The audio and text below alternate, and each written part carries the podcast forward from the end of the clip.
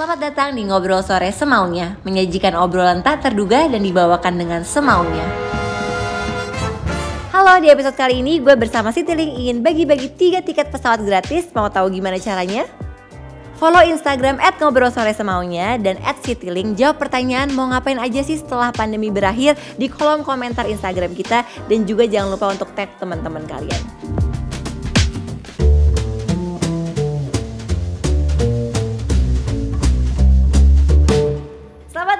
Ngobrol Sore Semaunya bersama gue Putri Tanjung dan co-host gue Jansen Kamto. Lo ngomong halo dong. Halo. Di mana sih kameranya? Oh gitu. Jadi di Ngobrol Sore Semaunya ini gue akan berkumpul bersama teman-teman gue dan ngomongin hal-hal yang penting dan gak penting semau kita. Gitu ceritanya. Lo belum tahu kan acaranya apa? Oh, jadi acaranya itu. Itu acara itu. Karena dia belum di-brief. Dia lu beneran gak tahu. Dia beneran gak tahu. Jadi lu datang sini buat apa? Suruh datang, gue perlu siapin apa? Kata dia, nggak perlu siapin apa-apa, datang aja. Ya udah, gue datang doang.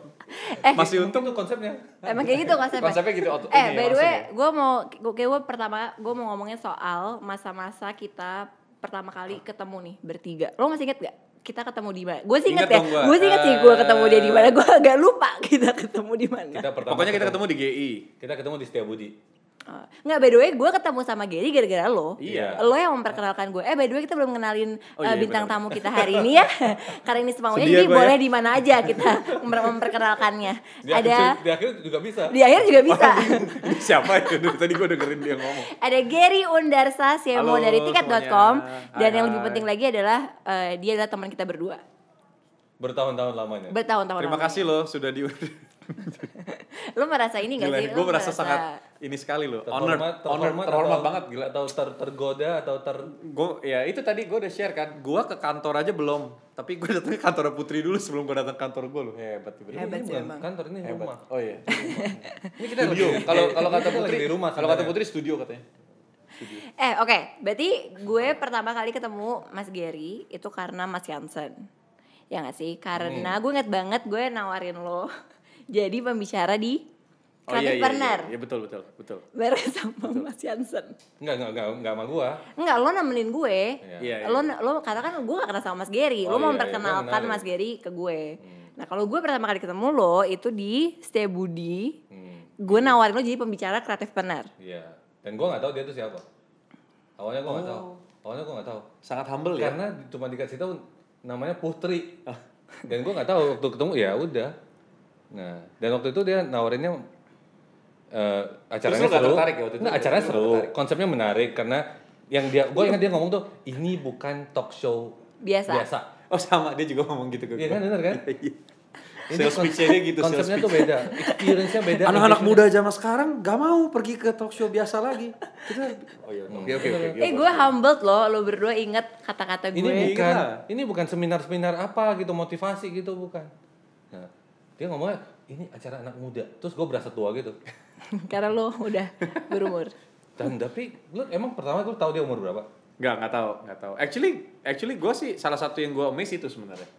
Pada saat gue tahu, ternyata ini putrinya yang ini. Oh ya udah, terus udah gitu.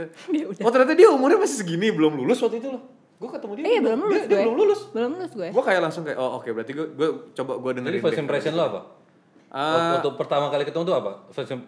Pertama kali pas lagi baru benar-benar pertama atau setelah meetingnya? Pas pertama. Pertama dan setelah meeting. Oh, pertama sih I feel you're very friendly ya. I didn't expect seorang Putri gitu kan. Is actually very friendly gitu. Padahal kan kita kan belum pernah ketemu. Palsu itu sebenarnya. Nyebelin lo. Lah, gue tuh emang friendly kali. Oh, friendly ya? Iyalah. Tapi lo merasa gue apa? Lo beda sih kalau lo. Lo ngeliatnya waktu itu apa pertama first impression? Kalau gue first impressionnya dia very direct. Straightforward, which is good. Enggak pakai la muter. Oh itu iya itu benar sih. Minta duitnya juga waktu itu lumayan very direct. Gue kan minta duit, gue kan diminta duit jadi ya. Waktu itu kan gue minta ini ya sponsor tiket.com ya. Sponsor. Tapi, enggak. Actually waktu itu gue yang approach lu sih. Waktu itu gue yang approach lu. Oh enggak, sorry. Oh iya. Waktu itu lo ada minta jadi sponsor. Jadi pertama kali gue mau minta sponsor dari tiket.com. Benar. Lo menolak. Oh iya benar. Tapi akhirnya gue jadiin lo jadi pembicara. Iya. Nah abis itu the second one Gue yang minta. Lo yang minta. Kenapa? Karena gue udah lihat hasilnya. Karena lo merasa seru banget acaranya. Betul. Gue ingat tuh. Sampai akhirnya jadi kayak sponsor utama gitu kan. Iya. First impression gue sama lo. Gue mau denger nih. Apa ya first impression gue? First impression gue lo agak sombong sih awal. Kenapa? Karena lo kan gak, gue merasa lo gak banyak senyum waktu ketemu gue. Emang Yasan kan lo ada di situ. Ya itu kan mungkin settingannya karena baru pertama kali ketemu ya. Dan harus lebih jahit ya. Dan terus dan kan gue takut gua, juga gua, dia. Gue ingat dia ngomong apa habis itu. Gary ini kayak bad boy gitu ya. Oh. Iya sih, gue nggak merasa dia. Iya. Kayak tapi rumahnya. Yang lu setelah lu kenal Gary jadi malah orangnya sangat religius lagi. Enggak lah, gue apa aja lah, baik-baik aja. Gue juga religius. Iya. Kenapa? Wah, lu sangat religius. Gue sangat religius. Nah waktu itu jadi apa? Jadi impression lu ke gue masuk gitu? Tapi gue tahu, maksudnya gue pertama kali gue ketemu lo kan sebenarnya kita cuma ngomongnya juga direct ya, kayak cuma ngomongin soal creativepreneur segala macam. Tapi gue udah notice kalau emang lo pinter sih dan lo very charismatic. Asik. Beda sama Jansen. Oh karena nggak, justru karena ada dia jadi mungkin lebih, betul lo membantu kelihatan. Jadi dia lebih karismatik karena emang harus ada kontras. Gue nggak tahu nih dikat dia karismatik gue apa murahan gitu ya? Enggak lah. Gue apa? Lo oke lah. Gue oke aja. B. So jadi impression lu apa nih selama kita udah kerja sama bareng selama beberapa tahun? Sudah nih maksudnya nih. Sudah dong, ya dong kan fast forward. Iya. Akhirnya kita bertiga tuh jadi berteman lumayan deket ya. Maksud gue walaupun gue kenal lu dari Jansen tapi kayak lu juga lebih sering ketemu gue daripada sama Mas Jansen nih sekarang. Kan dia kan emang levelnya sombong.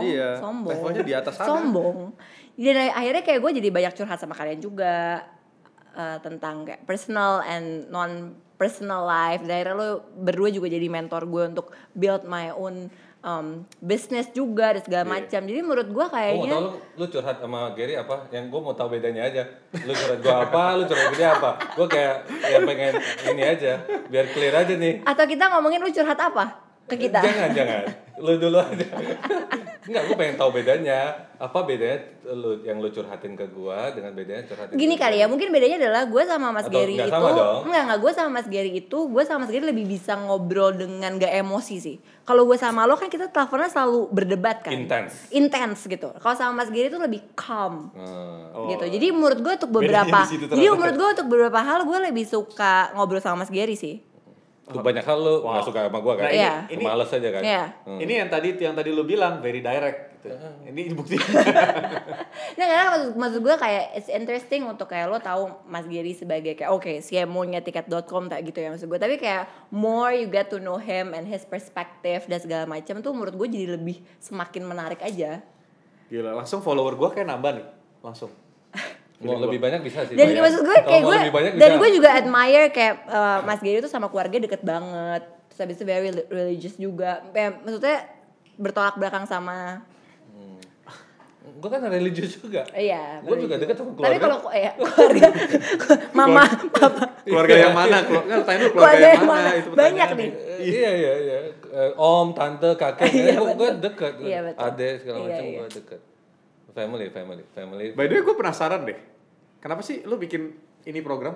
Terus lucu banget lagi dibikinnya ngobrol sore semaunya. I mean like it's very random gitu. That's the point. Justru poinnya gitu. Karena people need some randomness in their life mungkin. Karena gue sebenarnya tuh pingin ngobrol sama teman-teman gue gitu ya, secara personal dan kayak pingin kayak menggali tentang hal-hal yang nggak biasa diobrolin aja sih. Maksudnya kan pasti kan lo udah sering dong ditanyain kayak gimana cara lo membangun tiket.com terus gitu. Gue selalu ada fixed answer gitu kan. Iya lo tuh ada fixed answer lah. Di sini kan lo gak ada fixed answer kan. Iya gak ada. Jadi gue deg-degan nih tiap kali. Dan selain itu banyak banget yang sebenarnya orang-orang yang pengen tahu Putri tuh sama teman-temannya kayak gimana sih? Real gak? Putri tuh ngomongin apa sih sama temannya? Ya, jadi itu ya orang pengen tahu, orang kepo aja. Kalau Putri yang di Instagram kan ya satu hal. Ini Putri yang berbeda, yang banyak sisi yang orang nggak tahu. Dan kita akan kupas terus, kita buka semuanya. By the way, kan gue ngomong kan bahwa yang salah satu yang gue notice dari lo sebelum kayak kan awal-awal kayak kita kebanyakan ngomongin bisnis ya. Tapi yang gue notice dari lo itu seberapa deketnya lo sama keluarga lo sih. Maksudnya seberapa deketnya lo sama istri lo, anak lo. Dan gue tuh sukanya adalah kayak lo tuh memprioritaskan itu, dan lo bisa memprioritaskan mereka di atas pekerjaan dan segala macam dan semuanya. Mungkin perspektif dari luar ya. Tapi kalau perspektif dari keluarga gue sih, mereka tetap kurang, merasa kayak gak ada waktu buat mereka. Buat kalau buat keluarga. Karena tapi menurut, I mean like I think sebisi-bisinya kita lah ya. Mungkin one of my motto adalah try your best to spend some time with them lah. Karena karena menurut gue kayak misalnya contoh nih, anak gue misalnya sekarang kan umur 6 tahunan gitu kan. Berapa sih anak lu? Anak gue udah 3 sekarang. 3? Anak gue udah 3 kan. Lu padahal masih 25. Lu kemana aja gak tahu. Lu kemana aja gak tahu anak dia berapa. Soalnya dia, kita, anak lu berapa? Kita ngomongin anak. Jangan-jangan bahaya nih nanti. Enggak tapi anyway. Cut please. Cut. Kalau ngomongin keluarga, karena menurut gue nih, lu ketemu anak lu pada saat dia umur 5 tahun atau 5 tahun setengah sama lu ketemu anak lu di umur 6 tahun. Udah beda. Itu beda banget. Iya. Kayak perspektifnya beda, istilah apa yang dia bisa beda. Jadi kayak jadi sebenarnya kalau ditanya kan kita lagi Covid ya. Lagi Covid begini kan sebenarnya semua negatif. Cuman kalau misalnya gue pikir-pikir, ternyata ada satu hal yang mungkin gue rasa gue bisa belajar lah dari Covid ini, yaitu benar-benar akhirnya satu, gue benar-benar bisa merasakan tinggal di rumah gue dengan ternyata rumah gue tuh yang enak corner di sini dan lain-lain. Tapi yang kedua itu adalah gue benar-benar bisa ngeliat anak gue dari mereka bangun, kebiasaannya gimana. Mereka tuh kalau sekolah kan gue juga ngeliatin di sampingnya kan, mereka lagi sekolah dari rumah juga, gue tahu.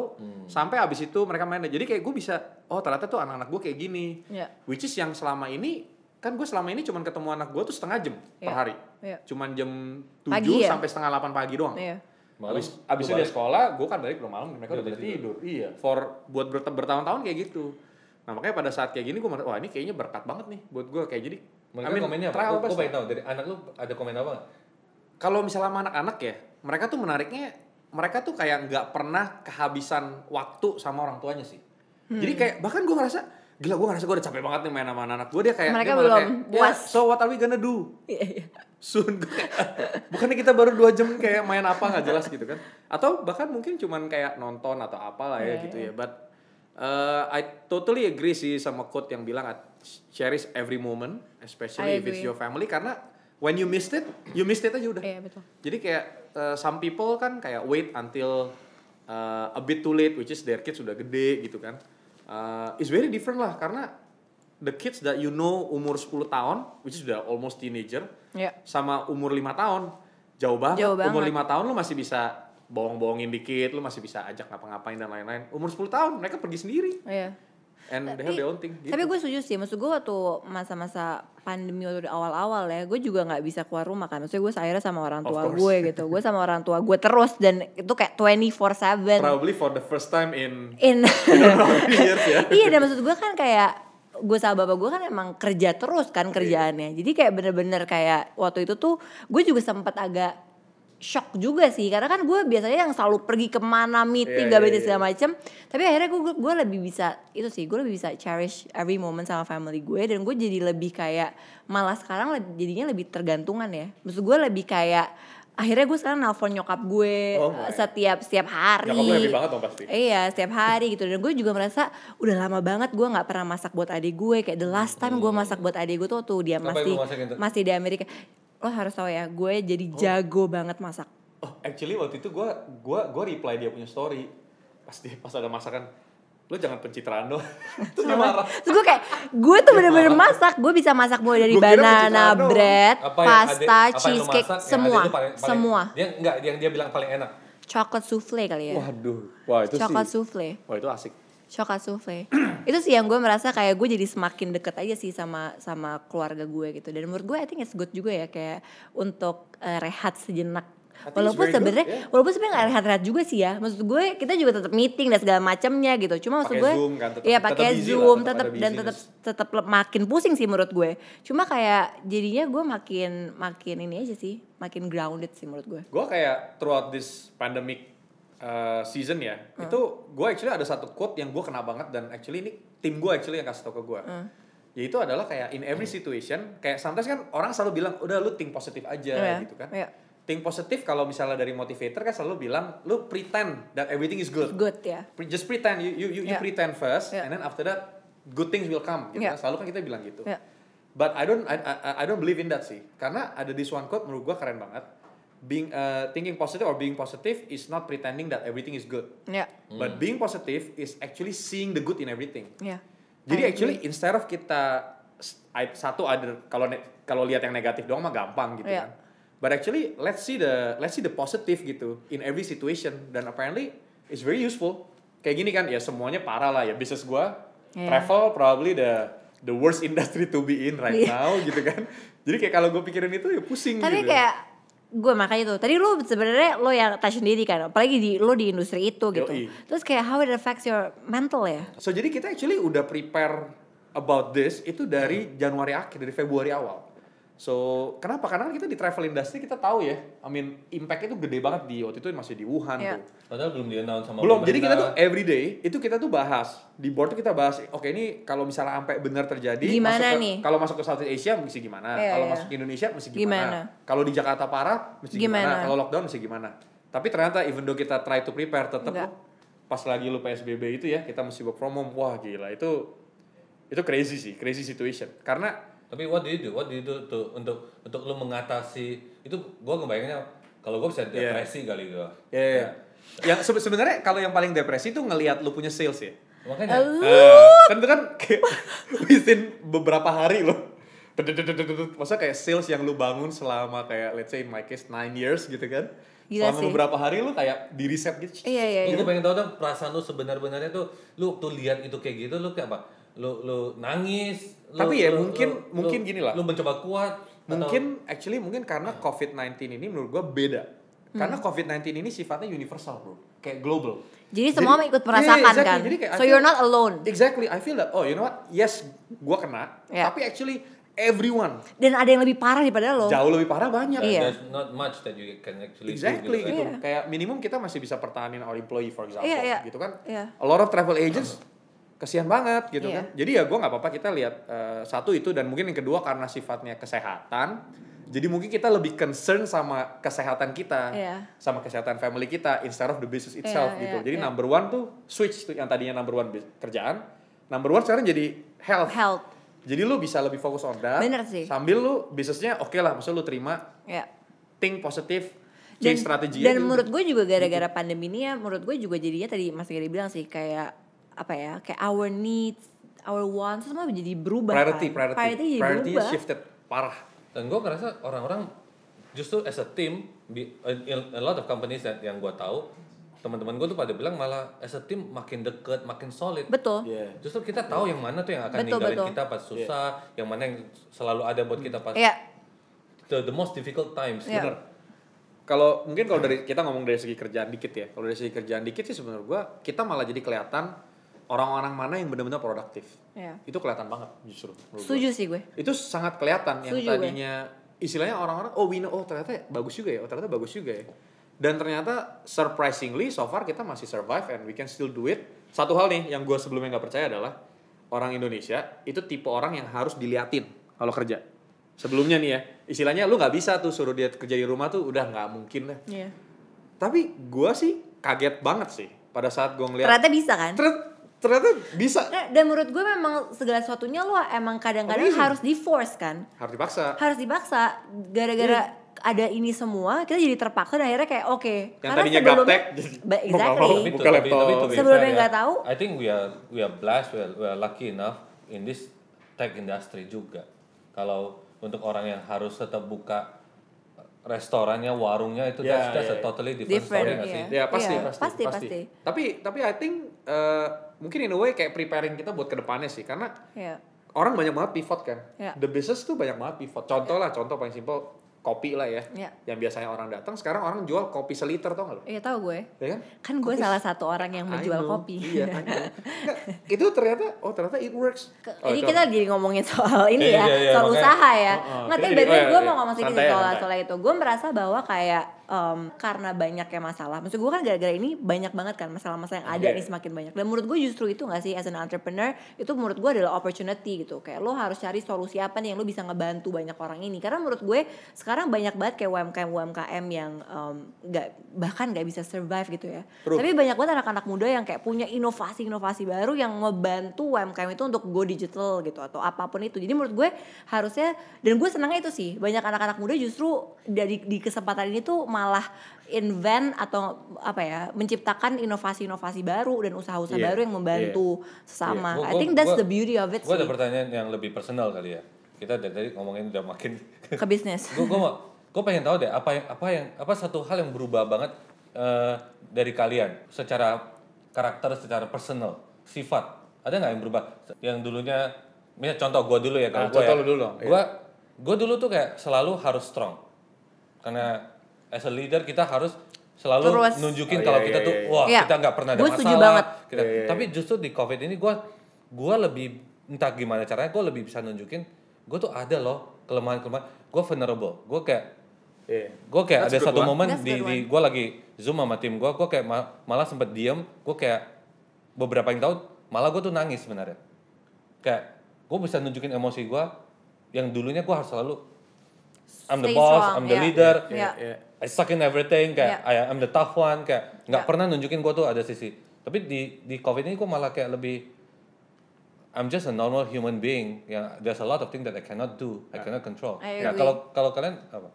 Kalau gue mungkin in general mungkin efeknya benar-benar bukan cuma ke gue doang sih, gue rasa. Yang gue lihat tuh orang kan sebelumnya kalau kita perhatiin ya, sebelum COVID tuh semua orang tuh busy man. Everyone is just thinking about themselves, benar nggak? Everyone is trying to save their ass, bahasanya begitu. Semua orang, semua busy lah gitu kan. Tapi actually COVID ya, what happen adalah tuh kayak kita dikasih opportunity to think about others. Yeah, I agree. Kayak berapa banyak gerakan, I mean like gue quite amazed sih. Dulu kan awalnya kita parno banget ya, aduh what's gonna happen with Indonesia gitu kan, social unrest whatever. Ternyata well, everyone is trying to help each other, which is ternyata malah di negara lain yang harusnya lebih advance, ternyata mereka kayak the other way gitu, kayak malah very individualistic. Nah itu gue, I'm actually very proud loh, walaupun mungkin numbersnya sekarang kita masih increasing gitu ya, but at least the way our people handle it, itu menurut gue it's actually quite positive gitu. Kalau personal yang berubah dari karakter tuh ada nggak? Tadi sih menurut gue vulnerability itu gue juga, I think it's very strong. Itu juga sama. Itu sih definitely. Cuman mungkin yang kedua ini kali ya, kalau gue mungkin kayak lagi diajarin in a way untuk sabar kali. Karena gue orangnya nggak sabaran banget. Kayak I mean like through this circumstances lu gimana? Lu kayak akhirnya lu kayak dibilang kayak kalau bahasa kerennya tuh let go and let God. Udah bener itu, mau nggak mau udah mau gimana lagi gitu kan. Let go and let God gitu kan. Sebelumnya kita nggak pernah. We just want to. Okay, let's do it. Ayo gitu. Putri apa Putri? Gue lebih health conscious sih. Karena kan itu sih pasti. Lu tahu ya, lu berdua tahu kalau gue punya asam lambung yang luar biasa ya kan. Jadi kayak gue lebih banyak lo yang nggak tahu lu asam lambung. Iya, by the way gue asam lambung. Mau cerita asam lambung dulu kan? Kayaknya itu jadi, penting. Maksud gue orang-orang nggak tahu lu asam lambung kali. Jadi gue itu sih, gue lebih health conscious. Maksudnya gue lebih menjaga kesehatan gue sih sekarang. Karena kan dulu gue lumayan ngeduain itu ya. Maksudnya kayak, itu nantilah gitu, Gue yang penting gue kerja, I get things done dan segala macem gitu. Tapi sekarang gue lebih kayak, jadi asam lambungnya baik kan? Asam lambungnya baik kan? Tapi sebenarnya stres juga ya, jadi naik-naik juga asam lambung gue. Tapi yang kedua adalah, gue jadi lebih dekat sama Tuhan sih. Gue lebih banyak berdoa, gue lebih banyak realizing how small we are ya. Yeah, realizing how small we are gitu. Terus kayak lebih grateful of everything sih. Kayak kadang-kadang tuh dulu gue suka nggak bersyukur sama, maksudnya nggak kepikiran untuk cherish the little things kan. Sekarang tuh lo jadi lebih gitu ya. Iya, jadi sekarang tuh lo lebih bersyukur untuk semua hal gitu, kayak kopi pagi yang lo minum gitu. Asih. Atau kayak maksud gue ngerti gak sih kayak itu tuh sesuatu yang menyenangkan gitu. Lo bayangin kalau misalkan lo sakit atau amit-amit apapun itulah ya, lo nggak bisa minum kopi lagi. Yang gitu-gitu loh. Jadi gue lebih cherish little things sama gue lebih banyak bersyukur sih. Dan I agree, realizing how small we are. Gue masih ingat tuh pas setelah berapa bulan gue di rumah terus, ada satu hari di bulan Mei gue mencoba keluar hanya untuk beli groceries. Terus pakai, jangan-jangan yang pakai APD itu ya? Gue kayak enggak.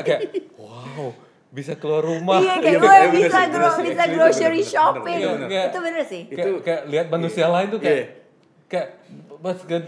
By the way, tapi gue waktu pertama kali gue keluar ya, misalnya gue grocery shopping, gue pusing. Lu pusing gak sih? Enggak ya? Karena gue udah lama banget gak ngeliat orang, udah lama banget gak keluar rumah, gue langsung pusing. Itu yang dirasakan manusia di gua kali waktu itu ya, di hidup di gua gitu kan.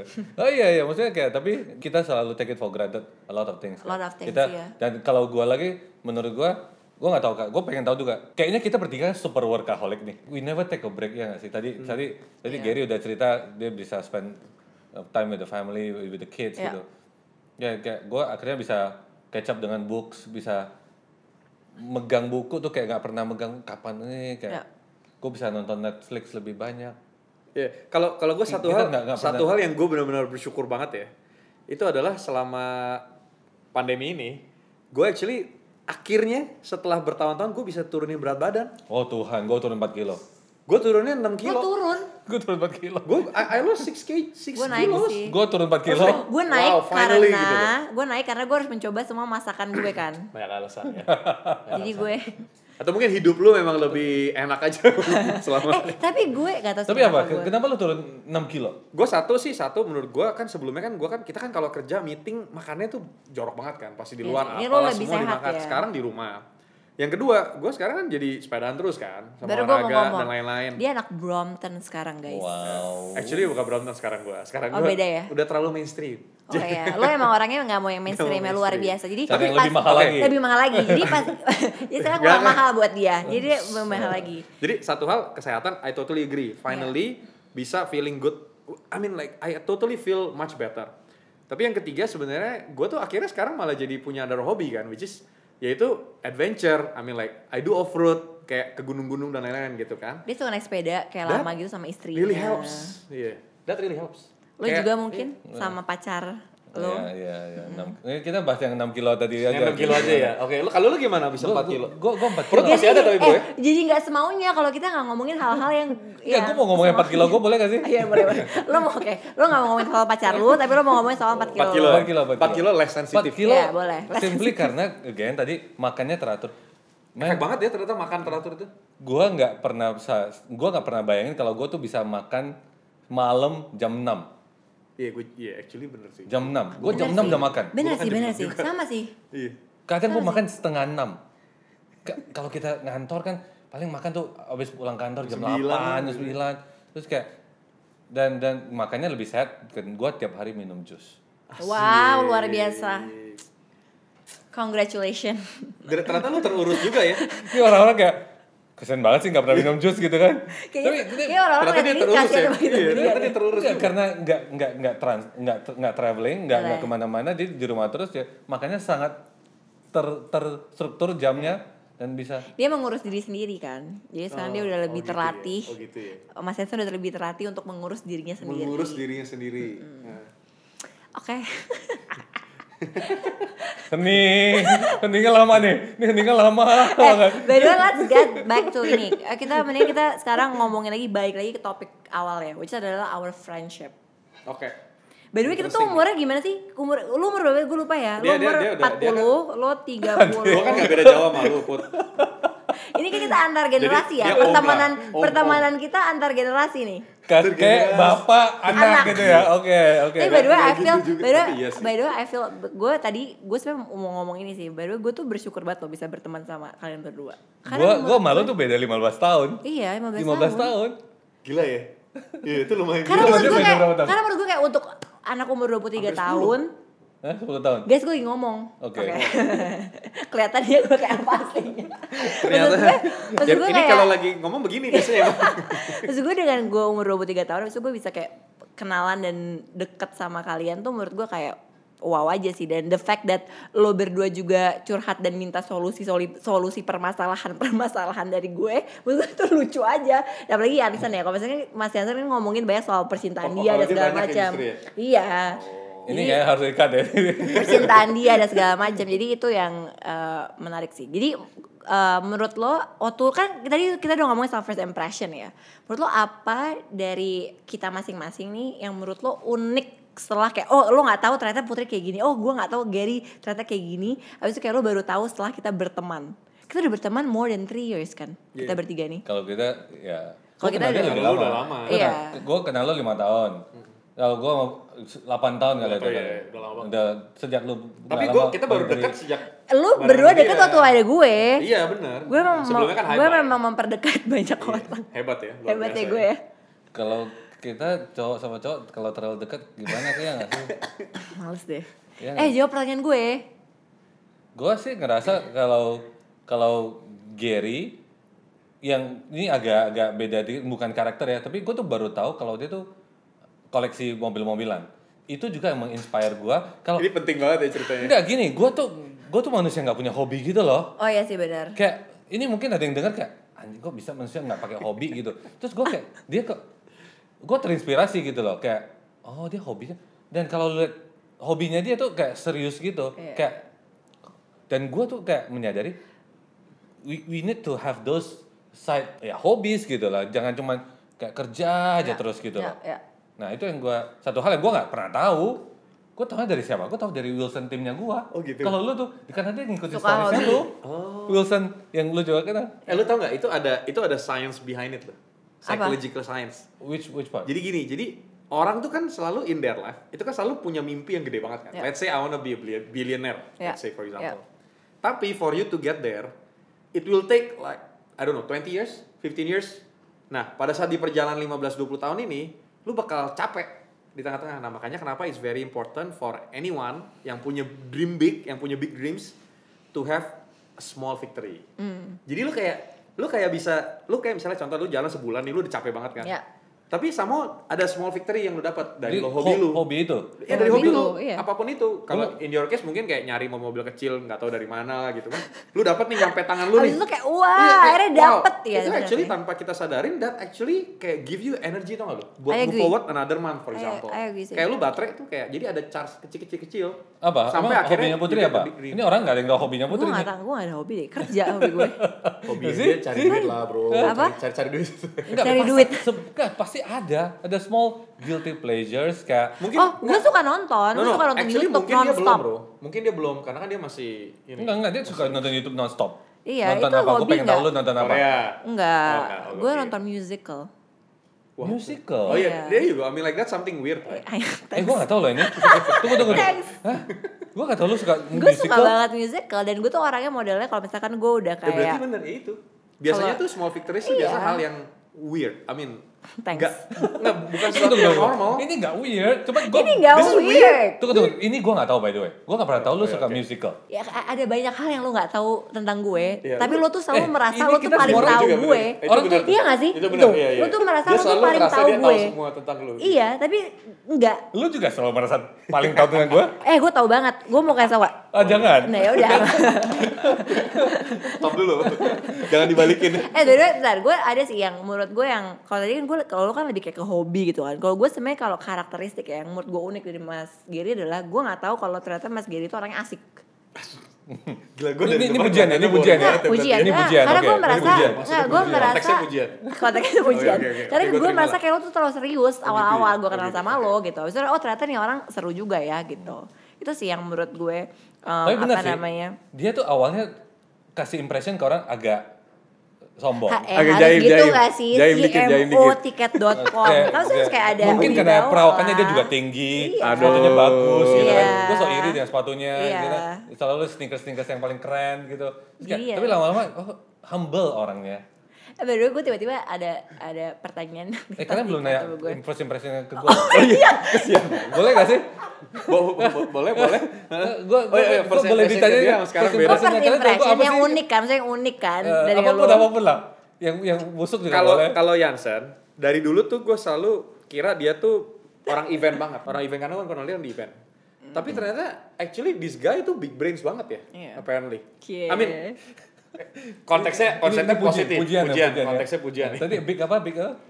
ternyata apparently ya pingin terus ya, lu pengen diulang-ulang. Gue jadi takut salah ngomong, but anyway.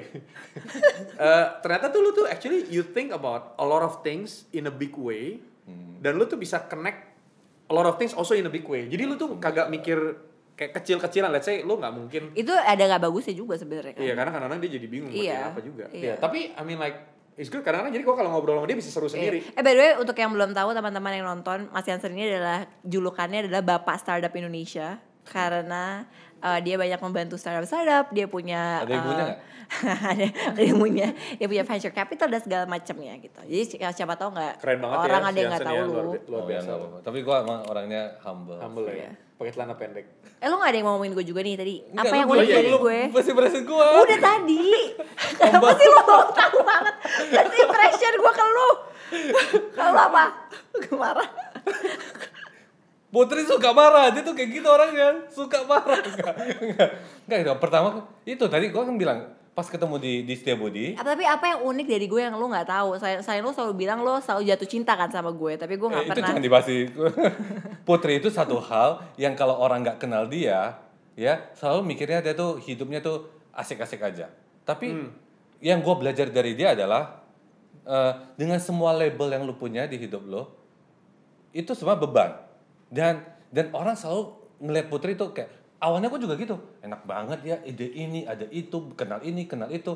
Tapi setelah gue kenal dia lebih jauh, yang benar-benar menurut gue adalah gak gampang jadi Putri. Gak gampang banget.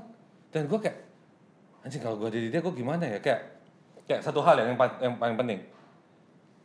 Dia gak, kalau bikin apapun, kalau gue especially, kalau gagal ya udahlah. Gak ada yang ngerembet kemana-mana. Yeah. Kalau dia kayak, masa sih lo kayak gitu aja gak bisa? Masa? Jadi, that's not an easy life to live with, ya nggak sih? Kayak, tapi I'm proud of her. Kayak very strong. Itu satu hal yang orang ngerasa Putri, cewek, tajir, cantik pasti gampang. Tapi itu salah banget guys. Terus Putri itu hidupnya tough dan dia tuh strong. That makes you very strong. Thank you. And I'm very. Gue tuh selalu kayak ngobrol sama dia selalu ada yang gue belajar hal yang baru gitu loh. Padahal gue lebih tua 15 tahun. Kalau itu mungkin gue rasa bukan karena emang mungkin karena lu. Oke. Karena gue ini cuma aja gitu. Tapi oke, kalau gue on top of apa yang si Jansen ngomongin menurut gue 100% totally agree. Sebenarnya pada saat gue pertama kali ketemu Putri, frankly speaking, ekspektasi gue nggak terlalu tinggi sih. I mean like ya nggak pinter kan? Gue nggak bilang nggak pinter. Satu waktu itu gue nggak expect ternyata you're very young. Satu kan. Yang kedua, kira gue udah kayak enggak maksud gue kan ya lu karena waktu itu lu udah punya Creativepreneur. Iya, gue enggak akhirnya gue mau ngupas yang lebih dalam. Jadi waktu pertama lu ekspektasi lu enggak gitu tinggi tuh. Lu jadi, gimana? Oke, ini pasti enggak oke. Biasa anyway, jadi otaknya standar nih. Enggak exactly. Karena kan kita selalu mikir kan sometimes kan seorang let's say this case kan semaunya. Oh iya, semaunya. Seorang Putri Tanjung gitu for example kalau dia ada sesuatu pasti kan gampang. Jadi ya udahlah lu misalnya ada bikin event ya pasti sesuatu yang ya udah nih dikasih lah kasarnya begitu kan. Tapi gue first meeting sama dia, gue amazed banget. And makanya that's the reason kenapa ada follow-up meetings. Apalagi pada saat gue, nih yang paling bikin gue amazed tau gak apa? Pada saat gue jadi pembicara di Creativepreneur, gue datang dong. Gue nyariin dia dong, ya kan pengen say hi kan. Si Putri di mana? Gini-gini. I expect dia bakal duduk di paling depan. Dia ada di, ada di paling belakang sound system. Pakai beginian, pakai kaos, I was like, Lagi ngomel-ngomel. Jadi gue kayak oke, enggak usah deh, gue enggak usah kesana dulu, gue duduk aja di depan, gue diam dulu. Tapi satu hal yang gue liat kayak, oke, ini orang berarti dia punya etos kerja dan memang kayak this thing is something serious for her gitu loh. Itu satu hal yang menurut gue kayak, jadi kalau lu tanya sama gue nih, yang menurut gue yang gue benar-benar beda banget antara gue sebelum ketemu lu dalam dan gue akhirnya kenal lu adalah respect for me. I mean, gue personally di situ I learned that sometimes gue easily disrespect anyone yang mungkin much younger than me gitu kan. Oh tapi lu gak much younger lah ya. Dikit lah. Just lebih younger lah. Gak usah jauhin-jauhin dari gue lah. Tapi gue mau nambahin yang bagian. Tapi itu benar gue. Jadi lu gak mau kalah ya? Karena dia keren ya jawabannya. Karena menurut gue ya. Kalau menurut gue satu hal yang orang paling susah. Dan satu hal yang menurut gue susah didapetin adalah respect kan. Respect usually take years gitu. Betul, loh. And you earned it. Exactly. And you actually earned it. Dan actually buat gua karena I already saw so many people, young people juga dan lain-lain. Mungkin gua orangnya tuh in general ya, gua tuh orangnya lebih kayak apa sih namanya tuh? Apa namanya kayak yang nggak gitu, yang gue selalu tuh ngelihat negatifnya dulu gitu loh. Yeah. Gue selalu ngelihat negatifnya dulu, gue selalu bilang orang tuh, gue selalu lihat hal-hal yang negatif dulu baru gue lihat yang positif. But yeah, actually after knowing you, I realized that, oh oke, wow, ini orang actually bener-bener I totally respect you lah gitu. Thank you. Dan yeah, I mean like, terus udah gitu gue juga mikir satu hal yang gue pikir, gue dulu umur 23 gue ngapain ya? Pertanyaan terakhir sebelum kita main game, karena kita ada game di Ngobrol Sore Semaunya, okay, adalah kita bertiga harus ngasih tahu satu sama lain apa yang sebenarnya, gimana ya cara ngomongnya ya? Kayak apa sebenarnya yang lo selalu pingin kasih tahu, atau misalkan ada sesuatu yang lo belum, apa sih, gimana sih gue ngomongnya? Gimana ya? Gini. Intinya ada, pasti kan ada gini. Kita kan semuanya nih masing-masing kayak enggak 100%. Mas udah ngeliat gue dong. Kalau ngeliat gue kayak gue juga konsentrasi nih. Enggak beres-beres loh. Enggak, gue bukan. Kalau itu kan nih, betul gini. Gue pengen tahu ada enggak sih hal yang lo mau sampaikan ke satu sama lain yang dari dulu tuh lo nggak, either lo nggak berani ngasih tahu kita, atau misalkan either lo takut kalau misalkan lo ngasih tahu jadi sakit hati gitu. Ada nggak sih rahasia yang lo pingin ngasih tahu ke satu sama lain yang kita bongkar rahasia di sini, kita bongkar di sini. Nggak mau ngapain, tiba-tiba ada di otak gue aja. Ini gue ada pengakuan dosa sih ke Mas Gary. Oh, oke, apa nih? Gue tahu nih kayaknya. Gue tahu. Dan lu juga harus mengaku dosa ke Mas Gary. Ini dosanya lu atau gue sih? Lu. Gue. Jadi sebenarnya. Oh no. Oh my god. Enggak, dia orang enggak baper, dia orang santai. Dia orangnya biasa aja, dia apa gak, nih? Dia enggak emosional. Dia enggak emosional, dia biasa. Lo ingat gak sih waktu gue minta lo jadi pembicara di Creativepreneur Corner, kayak cara gue. Yang pertama. Kan gue nanya ke Mas Jansen kan, kayak gue harus ngundang siapa ya kira-kira gitu. Terus kita udah hubungin beberapa yang lain. Ada beberapa yang lain gitu. Dan itu Mas Jansen yang ngasih tau gue. Jadi sebenarnya salah di dia. Dia ngasih tau gue nama-nama. Nah, karena banyak banget yang nggak bisa, cancel. Akhirnya enggak, last minute. Gila, Mas, ada satu cancel nih, Mas. Siapa nih? Terus gue berarti last resort banget dong. Gila, sedih lah gue. Oke, itu bagus, itu boleh. Jadi kayak bagus. Lo adalah our last option saat itu untuk jadi pembicara. Ya, Tapi gue sangat terhormat lo jadi last option. Masih jadi option. Minimum gue masih jadi option. Kayak itu udah mepet banget. Terus gue langsung nelfon Mas Jansen. Gue kayak, mas kayak gimana, siapa nih kira-kira yang bisa? Kayak, oke, Gary aja. Ada satu nih. Bisa sih. Orangnya mauan. Gitu sih. Tapi gue bersyukur banget sih. Akhirnya kayak ternyata lo dan ternyata kita jadi bisa berteman. Jadi semua tuh ada caranya lah ya. Dan jadi ada cerita kan sekarang. Itu sih kadang-kadang kita nggak tahu kan rencananya. Iya betul. Itu pengakuan dosa gue. Thank you banget, gila. Itu honest banget. Kalau lo apa? Lu banyak sih kayaknya, lu pasti pernah ngomongin gue, jelek-jelekin gue kan depan orang lain. Gua ini Putri kayak gini deh. Gue kalau ngejelekin enggak ya. Kayak kalian berdua susah ngejelekin. Kalau gue ngejelekin juga siapa? Kalau pakai nama kita untuk beberapa hal? Oh, enggak. Oh, ngejual nama. Oh, itu pasti. Iya. Gue tuh deket banget sama Putri Tanjung gitu.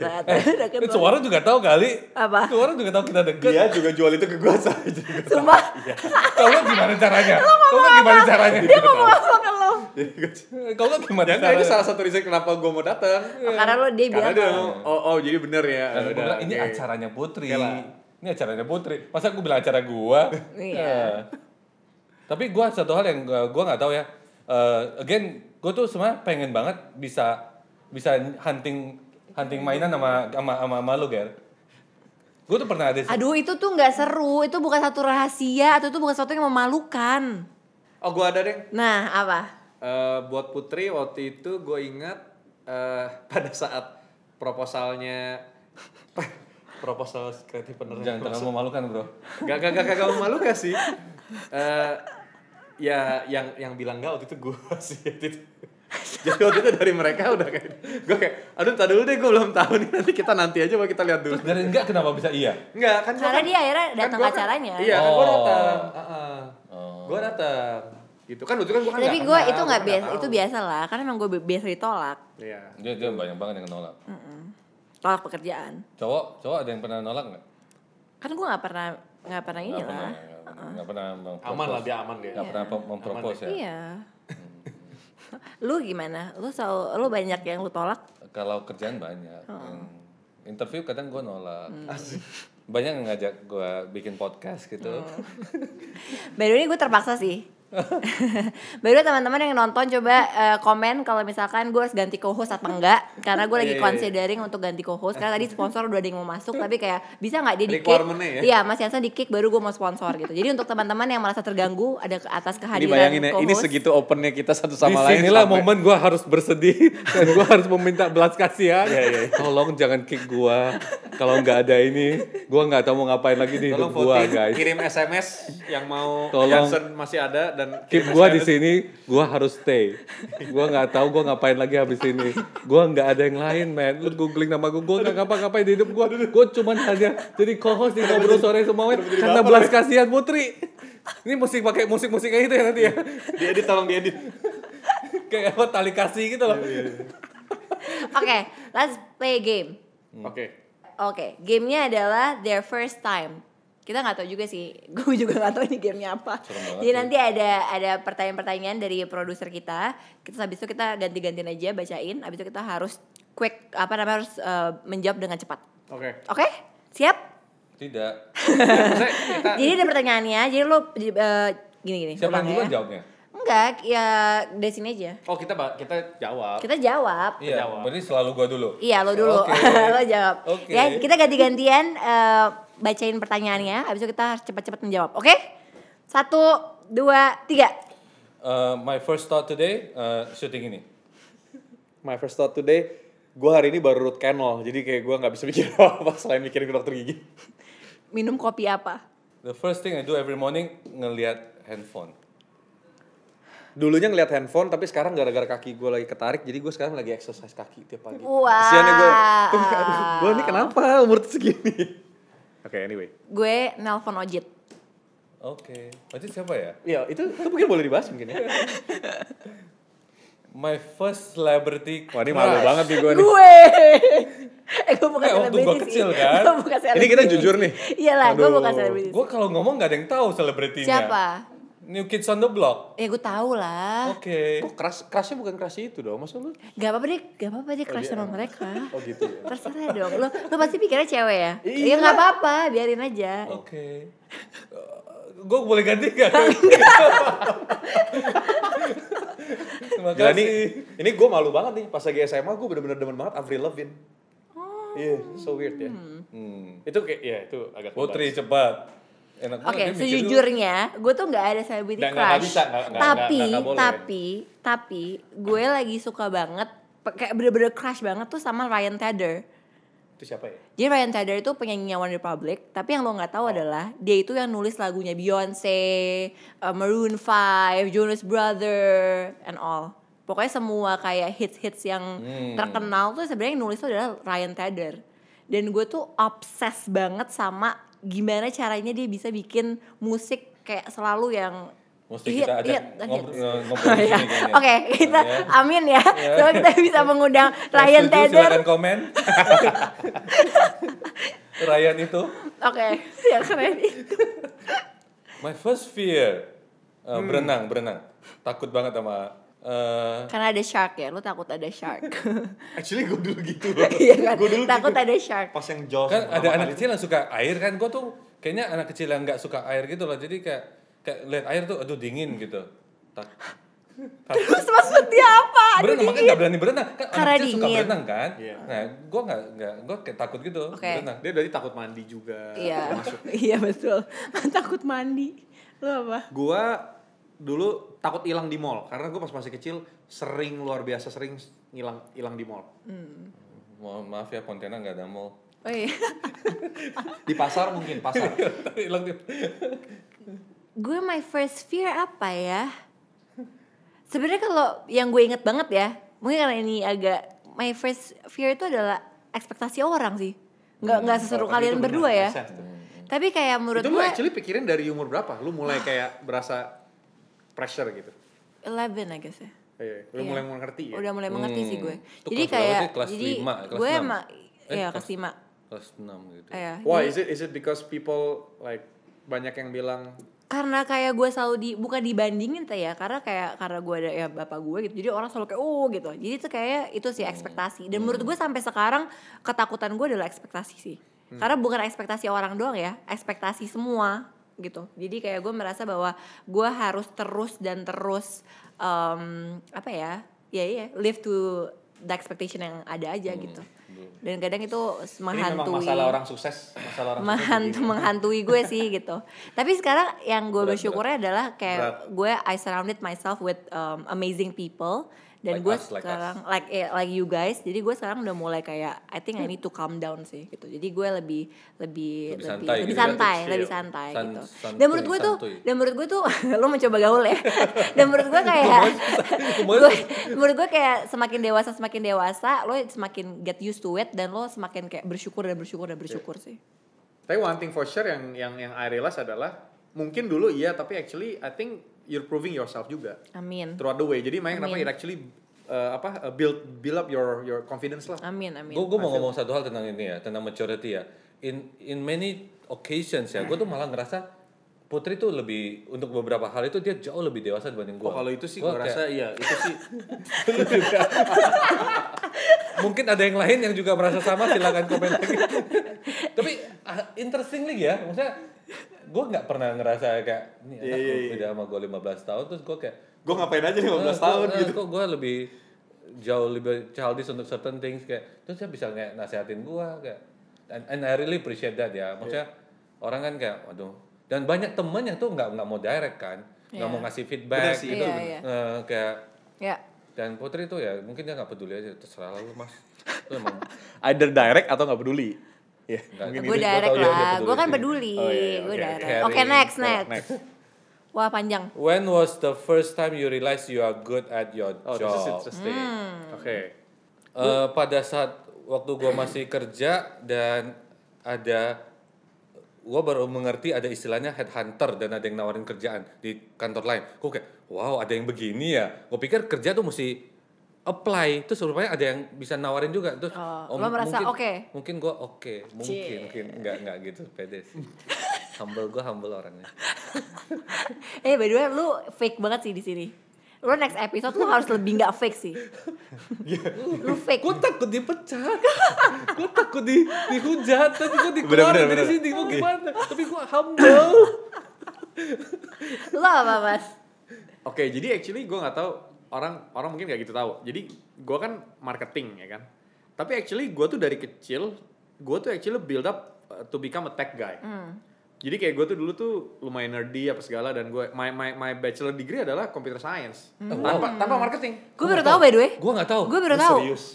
Jadi gue tuh dari kecil tuh kerjaannya tuh oprek. Pokoknya anything yang bisa gue copot gue copot, anything yang bisa gue bangun gue bangun. Jadi kayak I consider myself a builder. Perkenalkan Gary Undarsa, CTO tiket.com. Bukan, technology officer. Belum selesai. Ganti. Nah, tapi actually I realize sesuatu yang menurut gue jadi dari dulu gitu sampai akhirnya gue inget banget di tahun ketiga gue kuliah, gue iseng ngambil marketing class, marketing 101. Terus akhirnya lo nyambung gitu. Lo tau kan kayak lu dapat that time di mana kayak tiba-tiba lu punya pikiran kayak dibukain gitu loh kayak. Cering, gitu. Wah, ternyata tuh ada kayak gini. Iya. Itu gue mulai tertarik. Tapi bener-bener gue realize gue itu actually more on the business atau marketing side adalah pada saat gue udah nyemplung jadi gue tuh dulu ini loh, gue tuh dulu coder, gue tuh dulu developer. Like bener-bener orang yang di depan komputer and then like coding for like kayak ini selama 4 tahun gue dulu di IBM di Kanada. Nah dari situ I realize satu hal, oke, gue dibilang gak suka juga enggak, but I don't think this is my passion. Ini fun fact gitu. Banget. Iya, jadi pada saat gue balik ke Indonesia, gue langsung kayak declare myself, I am not a tech guy. Yeah. Jadi gue langsung declare gitu, makanya kenapa gue kayak setiap kali, tapi sama gue ngerti, selalu gue dibawa ke opportunity yang berhubungan dengan tech. Tapi not necessarily lu harus jadi orang yang ini. I mean like you can be the business guy kan. Akhirnya gue fokus di sana. Rupanya tiket.com adalah computer science graduate. Wah, beritanya. Tapi menurut gue emang harus gitu gak sih? Kayak in order for you to find your passion, kadang-kadang tuh lo harus emang nyemplungin diri lo ke hal lain. Kalau enggak lo maksa. Karena kalau misalkan enggak, lo gak akan tahu apa yang lo suka sebenarnya kan? Enggak kan dulu kan kesannya keren kan. Oh, computer science keren gitu. Jadi gue harus jadi ini. Gue paksa diri gue. Tapi di situ gue lihat pada saat lo maksa, akhirnya lo realize walaupun agak telat ya. 4 tahun gue baru lihat kayak ternyata gue nggak terlalu grow. Iya. Terlalu banyak orang yang tidak mau make a move dan akhirnya stuck with the job. Pada saat gue make a move, gue langsung kayak gila, gue semangat banget. Beda deh pokoknya. Pada saat lu you find your passion, itu lu kerjainnya tuh bener-bener no pressure and you just, lu mau fail, lu mau jelek, lu mau hasil apapun, lu akan terus keep going. Lu just keep going. Kalau ya beda. Gue the first time I realized kalau gue bagus ya di pekerjaan gue, apa ya? Oh, pekerjaan lo apa sih? Harus humble. Mungkin pas event gue ini kali ya, sold out ya. Itu kayak gue merasa oke, kayaknya ini sesuatu. I'm doing the right thing gitu. Saat Creativepreneur Corner sold out. Dan waiting listnya panjang. Itu yang kayak buat gue I think gue oke nih gitu. Ada satu momen lagi yang gue ingat tuh pagi-pagi nganterin udah panjang banget, Putri tuh kayak mau nangis gitu. Nangis sih gue. Dan I think itu fun fact tentang gue sih, gue selalu nangis sebelum acara. Kenapa ya? Gue selalu nangis sebelum acara Creativepreneur. Tapi bener loh. Gue sih udah berapa kali gue ngeliat ya? 2 kali berarti. Gue ngeliat dia nangis on top of the stage lagi. Iya, nangis. What is your first favorite quote? Punya gue standar banget kali ya. Steve Jobs, stay hungry, stay foolish.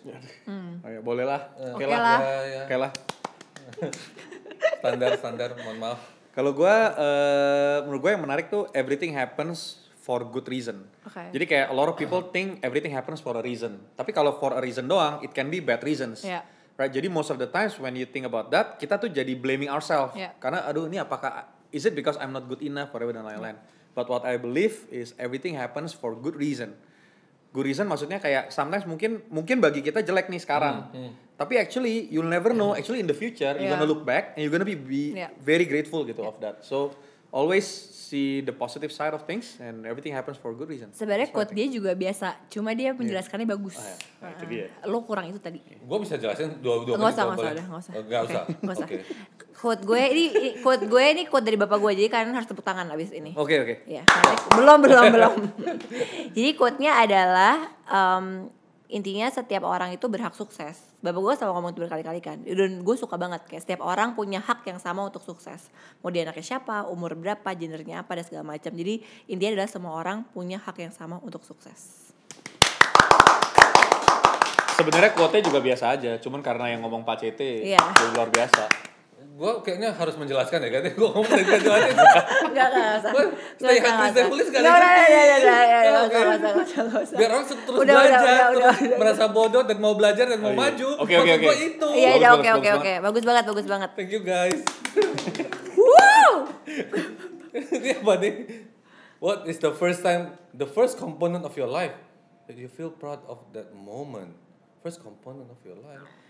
Mungkin ini aja kali ya, momen yang lo banggakan banget. Gue dulu deh. Please. Momen yang gue bangga. Oh, sebenarnya simpel sih gue. Waktu bokap nyokap gue datang ke event pertama gue. Oh, nice. Itu gue bangga banget. Sebenarnya kayak bangga dan mati kayak bapak sama ibu gue ada di situ gitu. Saat event pertama. Itu kan it's a big thing ya buat gue event pertama gue gitu. Jadi gue merasa kayak I'm so proud mereka bisa ngeliat itu sih. Okay, that's interesting. Hai bapak, hai ibu. Lu gak mau bilang hai ke keluarga lo? Hai om. Oh, bapak tante atau salah. Kadang bapak, kadang om. Jadi hai Pak Cete, hai Bu Anita. Oke, gue ya.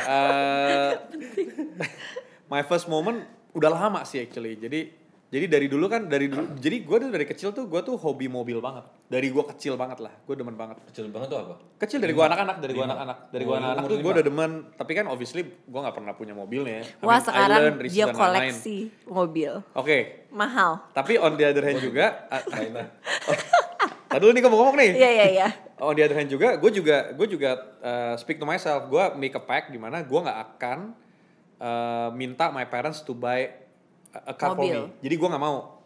Jadi actually my very first apa yang gue benar-benar proud of itu the first time gue akhirnya bisa beli mobil pertama gue dengan duit gue sendiri, walaupun mobilnya cuma $4,500 waktu itu. So practically cuma 45 juta. Ya, tapi but itu kayak rasanya kayaknya wah gitu loh. Bangga. Iya. Yeah. I mean pasti. Like those things. Ulangi pertanyaannya. Apa momen yang lo bangga banget? First moment atau yang paling bangga? Yang lo bangga aja lah. Yeah. Boleh first moment, terserah lu lah. Iya pas, mungkin waktu gue kecil gue pernah SMP tuh gue ngajar les. Gue ngajar les. Padahal les apa dulu? Les bahasa Inggris. Oh. SMP ngajar anak TK. Dapat duit dikit. Oke. Buat uang jajan. Yeah. Oh iya. Udah, so proud of you. Berarti itu Inggris lu banget. Inggris lu bagus sekali dong. Coba diulang. So proud of you. Yang lebih sincere. Proud to be sincere. Yes. Sincere to be proud. Okay, next.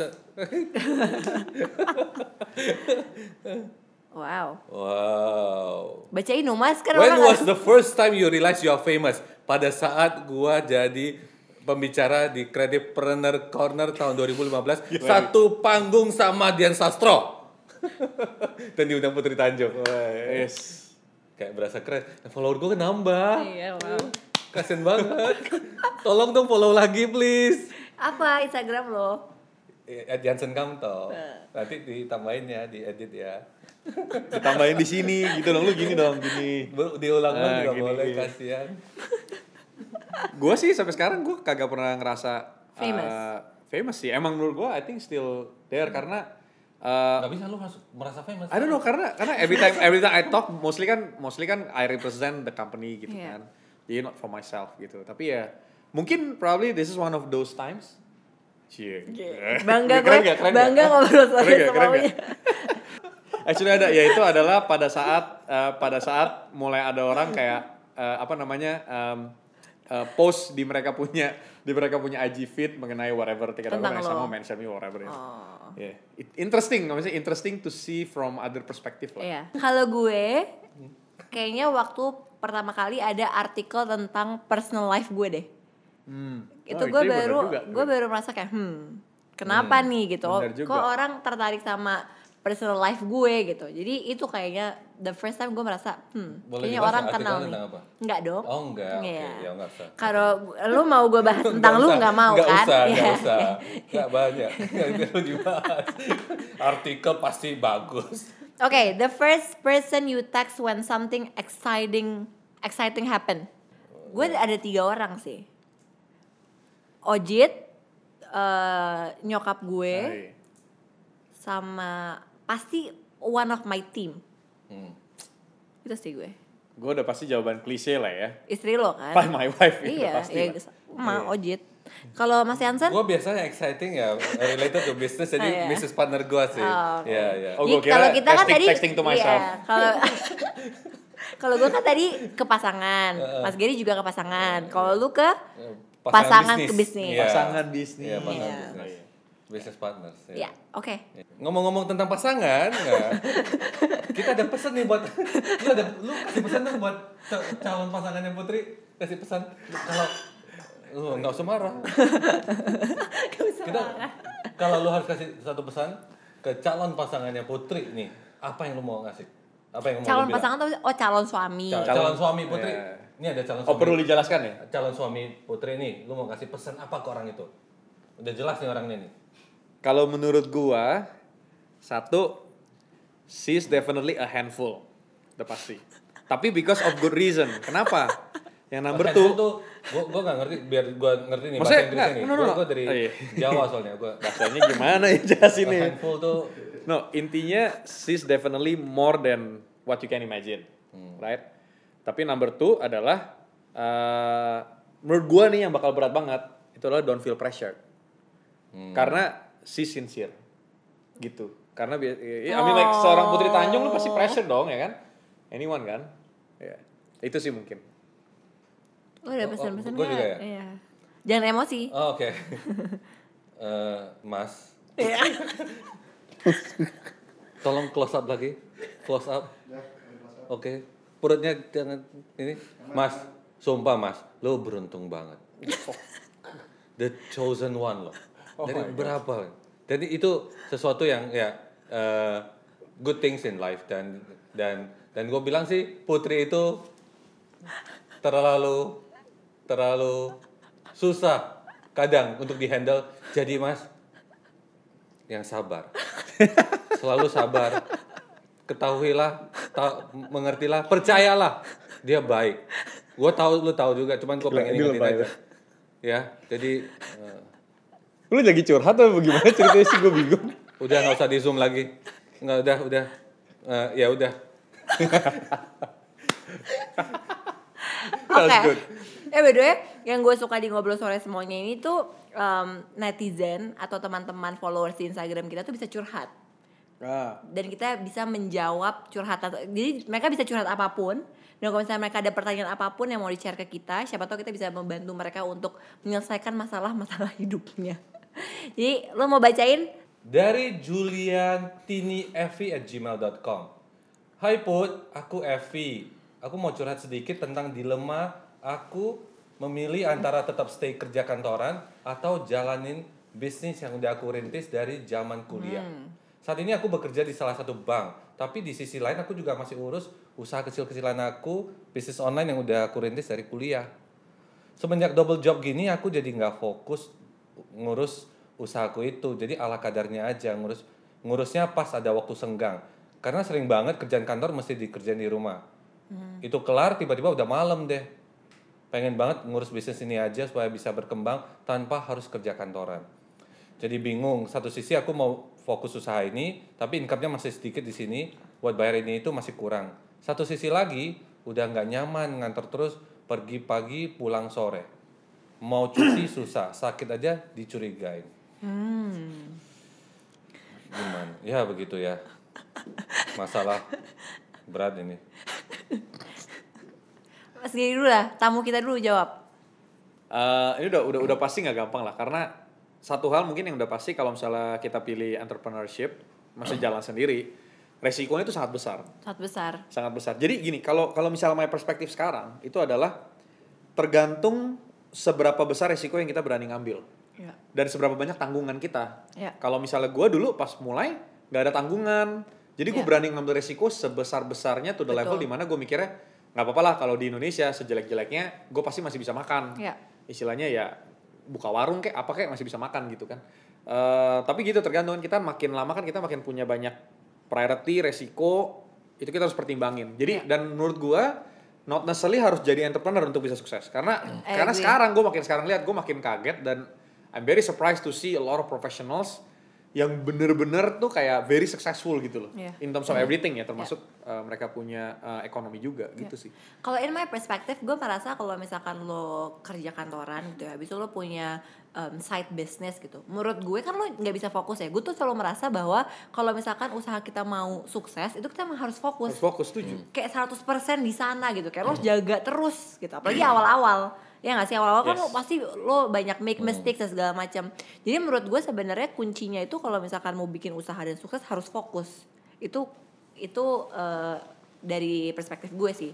Tapi gue juga setuju dari perspektifnya Mas Gary. Itu adalah ya lo harus timbang-timbang dulu nih.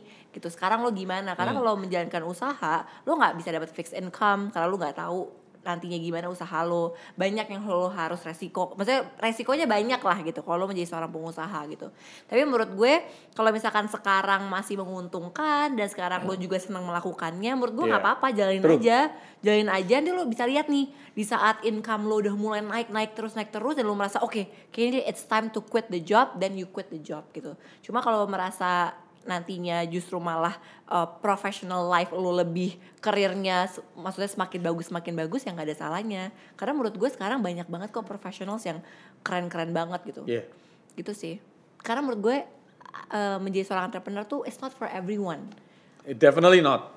Tapi banyak banget orang yang punya entrepreneurship mindset which is good dan menurut gue harus punya gitu mindset seorang entrepreneur. Cuma menurut gue gak semua orang harus memaksakan dirinya untuk menjadi seorang entrepreneur. Setuju sekali. Yeay.